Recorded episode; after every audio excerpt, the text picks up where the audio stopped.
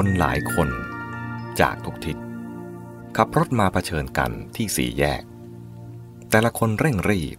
จะชิงไปก่อน จึงติดอยู่ด้วยกันไปไม่ได้สักคน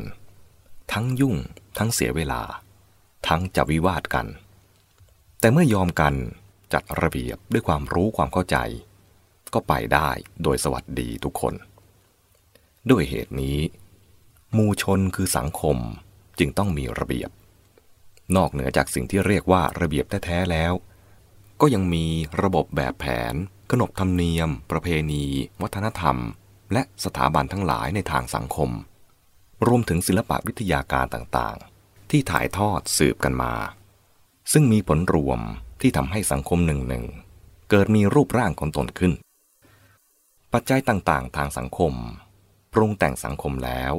ก็ปรุงแต่งบุคคลให้มีคุณสมบัติสอดคล้องกลมกลืนกับสังคมนั้นด้วย แต่ในเวลาเดียวกัน บุคคลทั้งหลายนั่นเอง ก็เป็นตัวปรุงแต่งปัจจัยต่างๆ ทางสังคม สังคมกับบุคคลจึงปรุงแต่งซึ่งกันและกัน แต่เมื่อสังคมมีรูปร่างชัดเจนแล้ว ก็มักมีลักษณะแน่นอนตายตัวทำให้บุคคล มักกลายเป็นฝ่ายถูกสังคมปรุงแต่งเอาไว้สนองความต้องการของสังคมฝ่ายเดียว แต่ความจริงนั้น บุคคลไม่ใช่เพื่อสังคมฝ่ายเดียว สังคมก็เพื่อบุคคลด้วย และว่ากันในขั้นพื้นฐาน สังคมมีขึ้น เพื่อช่วยให้ชีวิตอยู่กันอย่างดีงาม และสามารถบรรลุความดีงามที่สูงขึ้นไปด้วยซ้ำเมื่อมองในแง่นี้ สังคมเป็นปัจจัยอุดหนุนเพียงส่วนหนึ่ง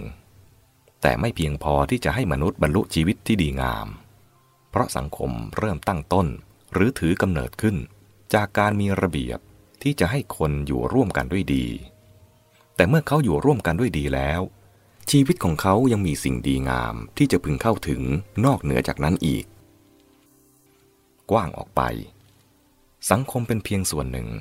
หรือภาคหนึ่ง ของสิ่งที่ชีวิตจะต้องเกี่ยวข้อง นอกเหนือจากสังคมแล้ว ก็ยังมีธรรมชาติอีก และสิ่งดีงามสูงสุดนั้น ชีวิตจะได้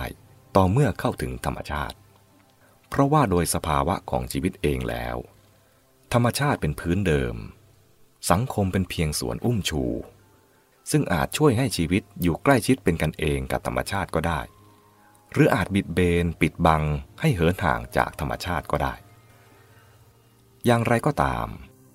สังคม แม้ที่มีรูปร่างชัดเจนอยู่ตัวแล้ว ก็มิใช่จะเป็นฝ่ายปรุงแต่งหล่อหลอมบุคคลได้ฝ่ายเดียวเสมอไป ถ้าบุคคลใช้โยนิโสมนสิการก็สามารถหลุดพ้นจากอำนาจปรุงแต่งของสังคมได้ โยนิโสมนสิการนั้นทำให้บุคคลก้าวข้าม หรือมองทะลุ เลยสังคมไปถึงความจริงอันไม่จำกัดการของธรรมชาติ ที่อยู่เบื้องหลังสังคมอีกชั้นหนึ่ง